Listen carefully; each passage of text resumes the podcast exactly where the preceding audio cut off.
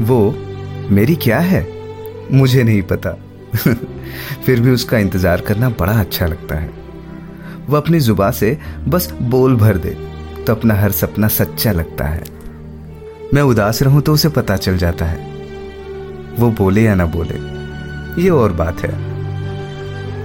पर वो जब कोशिश भी करती है ना मुझे हंसाने की, कसम से दिल को खूब भाता है। हाँ मैं जानता हूँ कि मेरा कोई चांस नहीं है।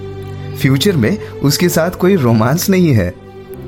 पर यह तो मेरा एक तरफा प्यार है ना, जो सिर्फ़ मेरी सुनता है। वो मेरी क्या है, मुझे नहीं पता। फिर भी उसका इंतज़ार करना बड़ा अच्छा लगता है। दोस्तों ने खूब समझाया कि, डूड, इस चक्कर में मत पड़। ये टोटल टाइम वेस्ट है। जिसके लिए तू पागल है, वो तो किसी और से सेट है। पर यू नो बचपन से ही मेरी तीन चीज़ों में हाथ टाइट थी। फिजिक्स केमिस्ट्री और गर्ल्स इनको समझने में खुद से ही अंडरस्टैंडिंग की फाइट थी। दिमाग कंफ्यूज है, दिल में कोई एक्सक्यूज है। अरे कैसे मुस्कुरा दूँ मैं, जब खुशी का हर बल्ब ही फ्यूज है। मैं लाख समझाता हूँ इसे, अपने इस दिल को नॉर्मल रहने की।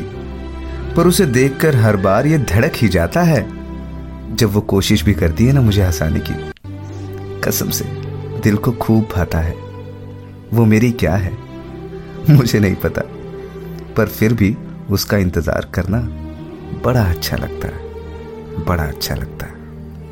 दोस्तों, आज पहली बार मैंने अपने इंट्रोडक्शन के पहले ये कविता रखी है। वो इसलिए क्योंकि मुझे लगा कि मेरे इंट्रोडक्शन से ज़्यादा खूबसूरत एक कविता है। और इस कविता का क्रेडिट जाता है विवेक गुप्ता जी को जिन्होंने बहुत ही प्यार से ये कविता मुझे भेजी और उनकी तमन्ना थी कि मैं अपनी आवाज़ में इस कविता को आ, बोल पाऊँ। अब मुझे नहीं पता कि कितना जस्टिस मैं इनके लेखन को दे पाया हूँ लेकिन दिल से ये कविता बोलने की कोशिश की है। बहुत ही सुंदर अक्षरों में आपने सजाया है अपने एक तरफा प्यार को विवेक जी।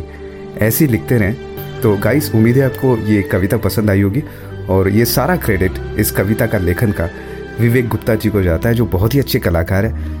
थैंक यू सो मच तो आपका आरजे मनोहर, फिर मिलेगा आपको।